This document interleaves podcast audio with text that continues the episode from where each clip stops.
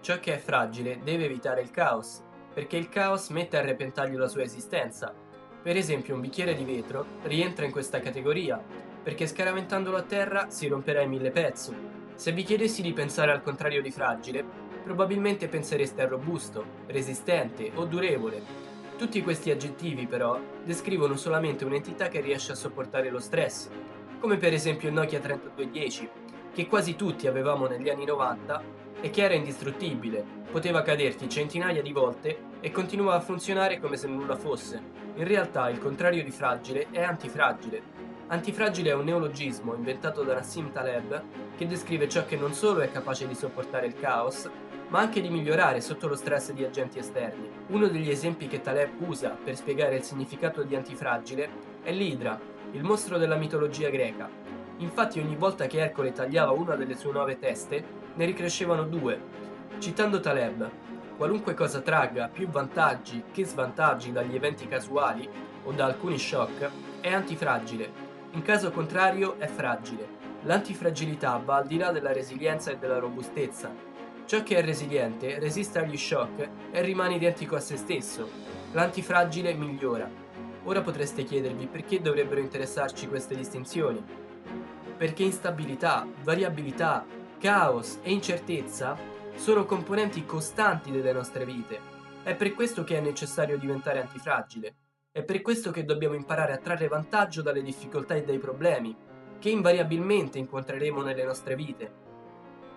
Il corpo umano è un esempio perfetto per spiegare ulteriormente cosa voglia dire essere antifragile. Quando andiamo in palestra e facciamo sollevamento pesi, sottoponiamo i nostri muscoli a stress ed è proprio grazie a questo stress che i nostri muscoli possono crescere. Quindi possiamo dire che il nostro corpo cresce grazie allo stress, ovvero ne trae vantaggio. Se invece di andare in palestra fossimo rimasti comodamente seduti sul divano, il nostro corpo non sarebbe stato sottoposto allo stress del sollevamento pesi, ma non ne avrebbe nemmeno tratto i suoi benefici.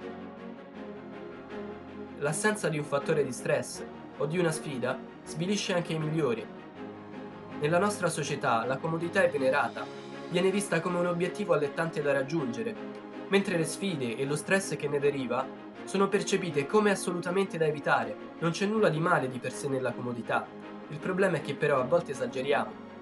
A volte ci manca il coraggio di prendere delle decisioni difficili, che però in fondo sappiamo essere giuste. Infatti è più comodo continuare a fare un lavoro insoddisfacente che cercare di mettersi in proprio è più comodo continuare una relazione negativa che rischiare di rimanere soli. È più comodo continuare ad ignorare i propri errori invece di prendersi le proprie responsabilità. È sempre più comodo rimanere chi siamo invece di cambiare.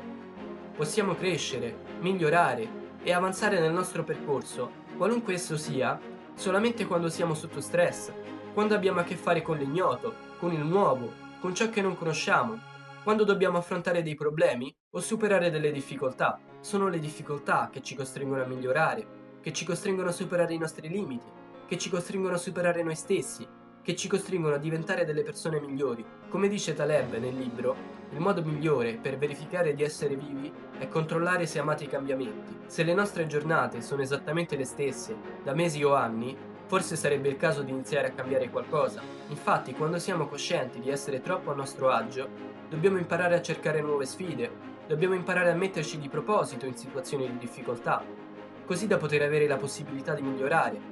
E questo è il segreto del miglioramento personale. Niente che somigli ad una pillola magica, mi dispiace.